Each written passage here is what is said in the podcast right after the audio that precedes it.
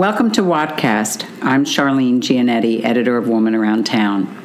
Since 1984, Coretta Hubbard and Lynn Revo Cohen have built a strong reputation for delivering extremely effective prevention training that focuses on high risk issues in the workplace, including sexual harassment and sexual assault.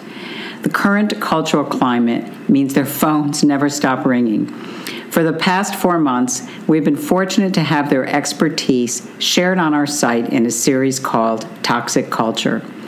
Also contributing to this series are Chris Kilmartin, Emeritus Professor of Psychology from the University of Mary Washington, and Gwen Kreider, a diversity and inclusion strategist with over 20 years of leadership experience in nonprofit and private sector organizations.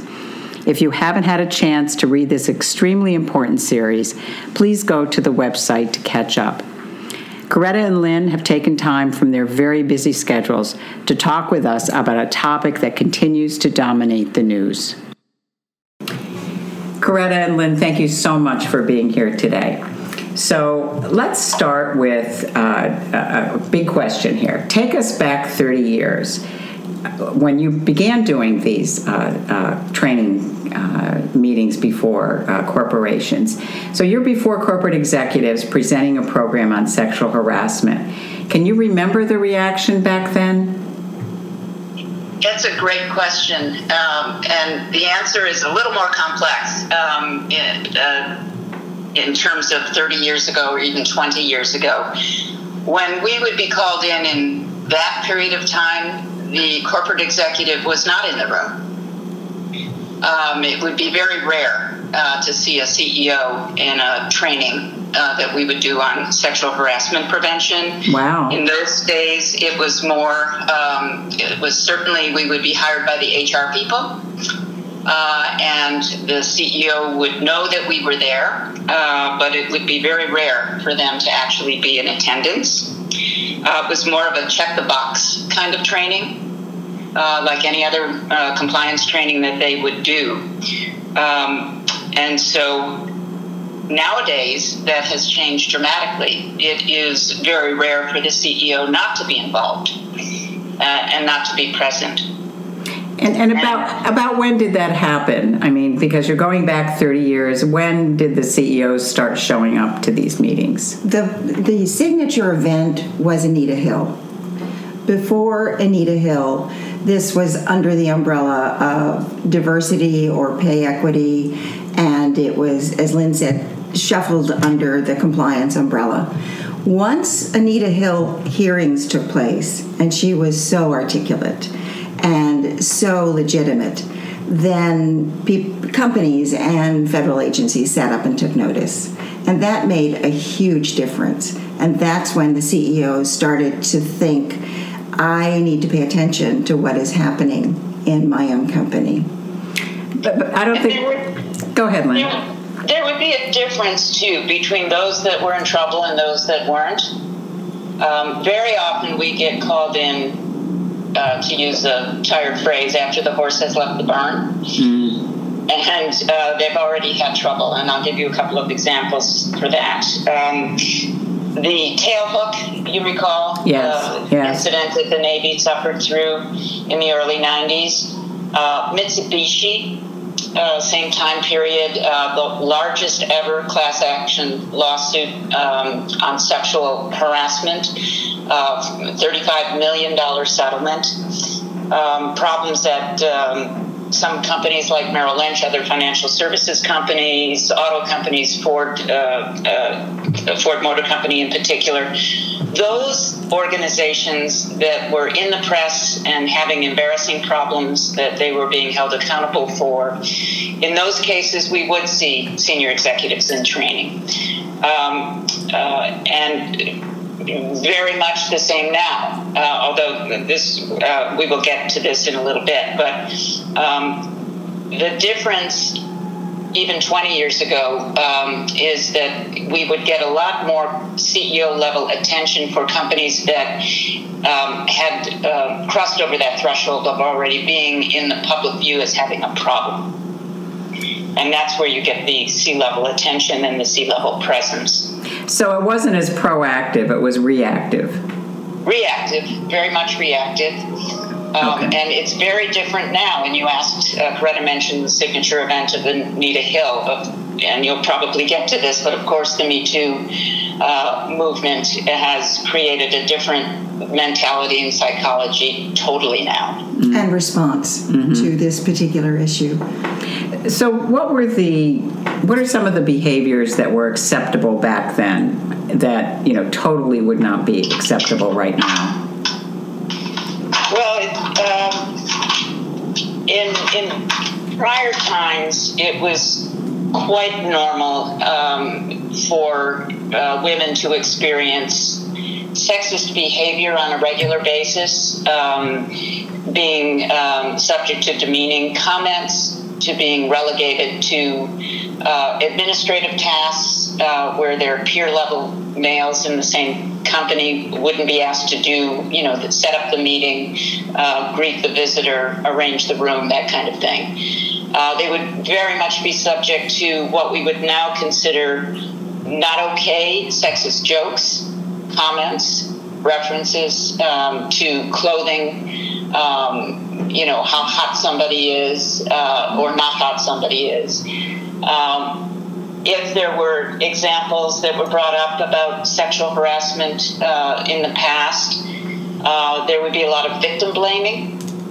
Uh, look what she wears, look how she acts. Um, people would have no qualms about blaming victims when issues like this would come up. And that's changed. Uh, that behavior is no longer okay. Okay, that, that's that's all very positive then. We think it's very positive.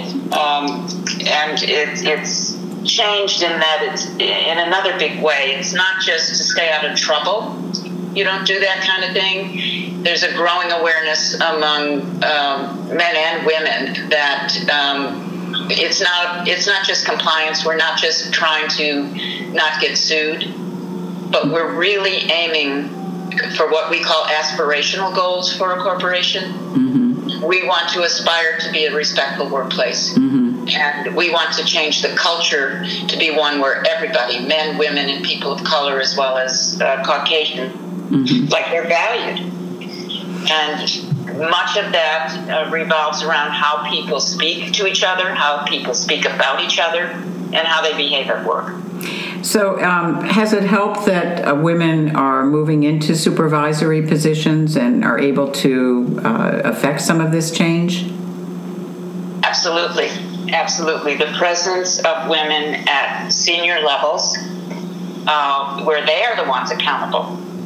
Um, and they certainly have risen through the ranks and know what it feels like uh, to be subject to that kind of behavior. So they're very much aware uh, their responsibility to call out behavior that's inappropriate and to hold other people accountable and to require people to step in and help a colleague mm-hmm. as well as uh, teach people how to stand up for themselves.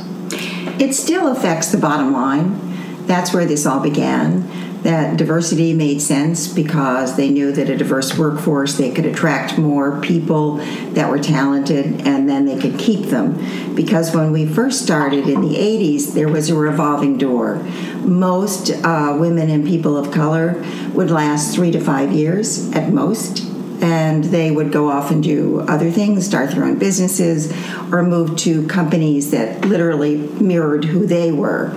So today, it is still about the bottom line, it's still about attracting talent.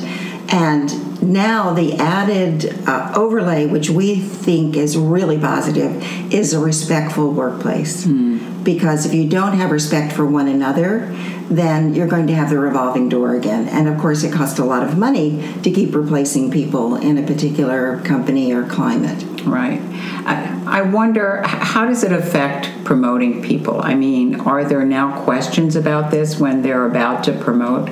I mean, I, you know, watching how the networks have promoted people to take the place of Charlie Rose and Matt Lauer and some of these other people. In the back of my mind, I'm thinking, you know, do they vet them and say to them, you know, is there anything that could come up? You know, we don't want to put you in this position and have another crisis on our hands. But I mean, even on the corporate level, is that becoming um, fair game for uh, the people who are, uh, you know, doing these, We making don't. these decisions? Well, you can't you can't just go uh, carelessly asking people questions. Uh, you have to be careful in your interviews, as always. Um, here's what has really changed in the past.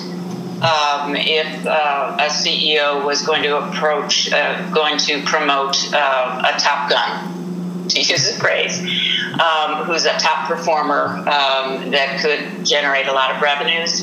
And there were rumors, perhaps. Uh, he, you know, the hiring official had heard some stuff, but, you know, wasn't really sure about it. Um, and promoted that person anyway uh, because they didn't feel like the risk um, uh, uh, was going to create any problem for them. At this point, a hiring official, a CEO, anybody making those decisions uh, would certainly have uh, concerns about rumors that they have heard, and they would probably use their internal resources um, to quietly uh, find out if these rumors are true, perhaps do an investigation of some sort. If, there's been some, if there is any complaints that have been filed, um, right now they are required uh, to do an investigation. So there's a lot more care, uh, and rightly so. Uh, no CEO wants to be tomorrow's headline in the New York Times or the Washington Post. You know, we we we know that this is every CEO's 2 a.m. nightmare. Um, you know, what what have, what have I not paid attention to? Am I the next? Uh, am I the next headline? Um, and and so there's um, an, an enhanced sensitivity around um, making sure that people that are put in um, positions of power don't uh, aren't people that will abuse that power. So, uh, Lynn and Coretta, are you surprised by the Me Too movement about how this whole thing evolved and, and what it's done so far? I don't think we're surprised as much as um, uh, sort of enheartened by it. Thrilled. Um, The fact that this happened at such a high level, um, you know, beginning with Harvey Weinstein and all the women in Hollywood that have told their stories, certainly helped um, catch fire uh, to the Me Too movement uh, in a way that empowered women who are not famous all over the country uh, through the use of social media to uh, join this bandwagon and uh, create a national impact. So um, it's it's a very very empowering movement uh, for women because it's not just about the famous women. It's about women in every environment, whether it's food service, medical, hospital services, fire stations, police departments. It is empowering women in every sector uh, in a very positive way. In some way, the Me Too movement has been a little bit controversial. I mean, there have been some op ed pieces uh, by women who feel that some jumping onto this movement, you know, maybe they've just been whistled at walking by a construction site. And, you know, how can they put themselves on the same level of a woman who's been raped? Um, but does that harm the movement, do you think? I mean, is there still power in numbers and everyone should have their say? everyone should have their say. And, you know, you always expect a reaction. For every action, there's a reaction. It's certainly true in issues like uh, women and women's employment issues. Um, there's always a reaction. So it's predictable. Um, it's disappointing um, to read uh, articles written by women who, um, in, in, essence, do a little bit of victim blaming. Um, and the Me Too movement is not in any way to draw a parallel between uh, a catcall and a rape, uh, but it is uh, a way to say, you know, uh, all uh, sexual harassment and sexual assault is inappropriate, and we all have the right um, to be treated respectfully. It, um, it- obviously, there are differences in degree, but that doesn't mitigate at all the kind of harassment that many people feel um, in sexual harassment situations that are that don't rise to the level of sexual assault. Mm-hmm. I mean, uh, there was a op-ed piece in the Times recently, uh, a defending Woody Allen, for instance, uh, because you know they felt that there, you know, his daughter was only one person who came out uh, to speak against him, and there was really no proof. Uh, how do we process that when you know when there isn't i mean with some of these offenders there are many that come forward. Uh, does it matter if it's just one person coming forward or many people coming forward? I mean uh, when we hear about these things how do we process them well it should matter if it's egregious mm-hmm. um, you know one one incident of sexual assault is egregious mm-hmm um, and um, if you look at the data, it's very compelling. We do a lot of training for the military. We just did the training uh, for first responders on sexual assault, uh, how to respond if you're uh, getting a call um, from a woman on a, a, a rape uh, charge. And um, the reason we were called in is that first responders often find um, the callers less than reliable um, because oftentimes their stories um, will change. They've been traumatized. They can't remember things. Mm. Um, sometimes they give different facts in different points of the call, and they're very emotional during the call. And we had the head of a sex crimes unit um, deliver this training, and she said, You need to start by believing and she said, and the reason is this 95.5% of the calls that come in on sexual assault are proven to be true by all the research that the sex crimes units have collected nationwide. Mm-hmm. So you need to start by believing. And um, she then went on to talk about um, the um, psychological and physiological response to trauma and what it does to not only rape victims, but even to police officers who are threatened. This is uh, really an important point. And so um, she made a very convincing case um, that um, you know you can expect um, a, a, call on sexual assault to be a difficult one, uh, but you start by believing. Did you want to add to that, Greta? You were... the, the research has shown that in a situation where the police are involved and a victim is involved, the police see the situation completely different in the same split second as the victim does. And they can be two entirely different scenarios that have been created in, in each mind, just given the trauma that is taking place at the moment and the fear level that rises that affects your whole brain. Mm-hmm. So we know that um, this kind of trauma, even if it's just happened to somebody, sometimes it takes years and years and years for the victim to process it. So to think that we shouldn't believe them when it has occurred, we need every voice to be heard and we need to respect it and we need to believe it since there are more women in supervisory positions, are you seeing any women who are being accused of sexual harassment? Does that ever come up? It does come up. Um, and I'll give you an interesting statistic. In the military, uh, the majority of victims are actually men. And uh, wow. the majority of that, that's because 80% of the people are men. Right. Uh, but it's a stunning statistic nonetheless. Um, much of that is male on male. Mm. Uh, but there are cases where women um, uh, uh, harass men. It mm. certainly happens, but the vast majority of cases of um, harassment and um, sexual assault is is male on female. Mm-hmm. Uh, but that's not to say that women uh, never do it, because uh, there are instances where women uh, harass men and women harass other women. Right, right but it is not the norm. Uh, we don't want to create the impression that that is the norm. So I've spoken to some young men uh, who are single and uh, are interested in dating, and some of them are really worried about dating and about social situations. Uh, because uh, you know with all of this going on they want to make sure that they're doing the right things and not misinterpreting signals and all of that. So what advice do you give to these young men who are out there it's it's a tricky uh, a tricky issue for men. Men, you know, we hear from men all the time now.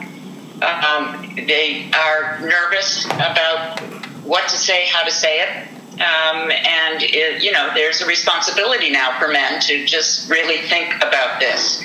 Um, and some easy tips for men uh, is, you know, if if my behavior was observable um, to everybody around me, uh, would I be okay with it? Um, if I um, am attracted to someone at work and I ask them uh, to go out with me and they say no, um, the most appropriate thing uh, is to take no as no and move on and just stay friends with that person.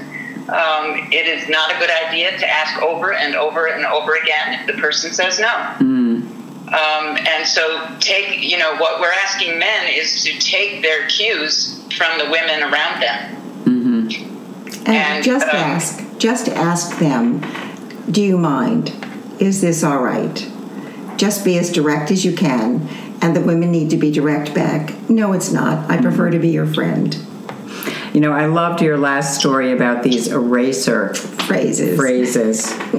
Uh, because I think that, uh, you know, that's the way people sometimes feel that if they preface or follow up a offensive comment with something like that, it lets them off the hook. Uh, does that surprise people when you present that in training? They love it. Okay. They love it because they've all heard it. You know, um, the classic ones. I'm not a racist, but um, I'm not a sexist, but I'd never blame a victim, but. Um, and it's sort of the excuse that you hear where you know what's coming next. Right. You know, with all due, with all due respect, you know disrespect is coming. Right, right. Yeah, and Um, it, it could apply to many topics, not just the topic of sexual harassment. I mean, Oh, absolutely. Across the And- and board. there, there are so many other isms. You know, if you have one, you probably have multiple Right. in, a, in an organization. If you have sexism, um, you probably have issues around, you know, race and ethnicity and age and you name it. right. Um, and there's a point that I wanted to make earlier about the um, the the role of the leader, because we talked at the beginning of the call about the role of the leader. One of the things that we do a lot now with our uh, large organizations and small ones too is meet directly with the leadership because they need to be the ones to set the tone for all of this behavior.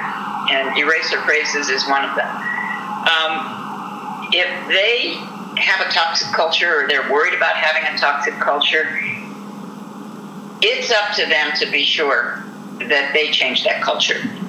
And there is data in the military which is very profound in a in a command where the commanding officer doesn't quote sweat the small stuff, the little jokes, the comments, the sexist stuff.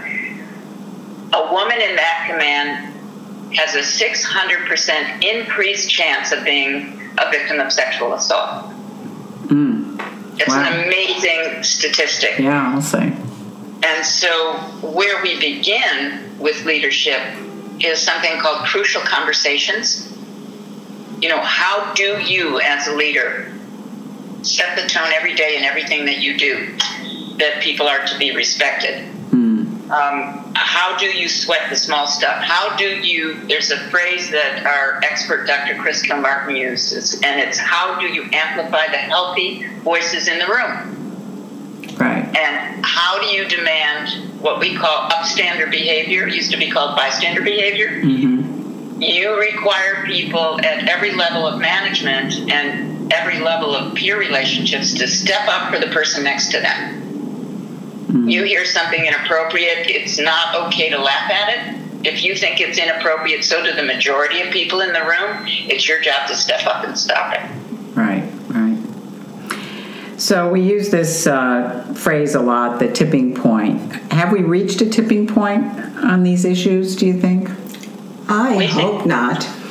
I hope not. So I I think we have in a way, Coretta. You do? Okay, good. Let's have I the do. conversation. I I feel there's a definite shift in the energy around this issue in a corporation uh, or in any employment situation. Um, if this hadn't happened, we wouldn't be flooded as we are today with calls to come in as soon as you can to present to our organization on this issue. And that's why I say we're at a tipping point because the because of in large part social media and the Me Too campaign, there is an everyday presence in the minds of the leadership of organizations that they are accountable now and they need to do something to respond. And so, at least in my mind, that's a tipping point. And we're noticing a difference in the calls that we get. Mm. People want help. They are, you know, they're not taking six months to put out an RFP. They're calling us. Um, you know, we need some help and we need some help right away. How soon can you come in? Mm. Um, and to me, that's a tipping point. This is no longer, um, you know, a check the box kind of got to do thing. Um, this is top of mind. I well, I completely agree with you. I think I'm just I, uh, reinterpreting the word uh, the words tipping point.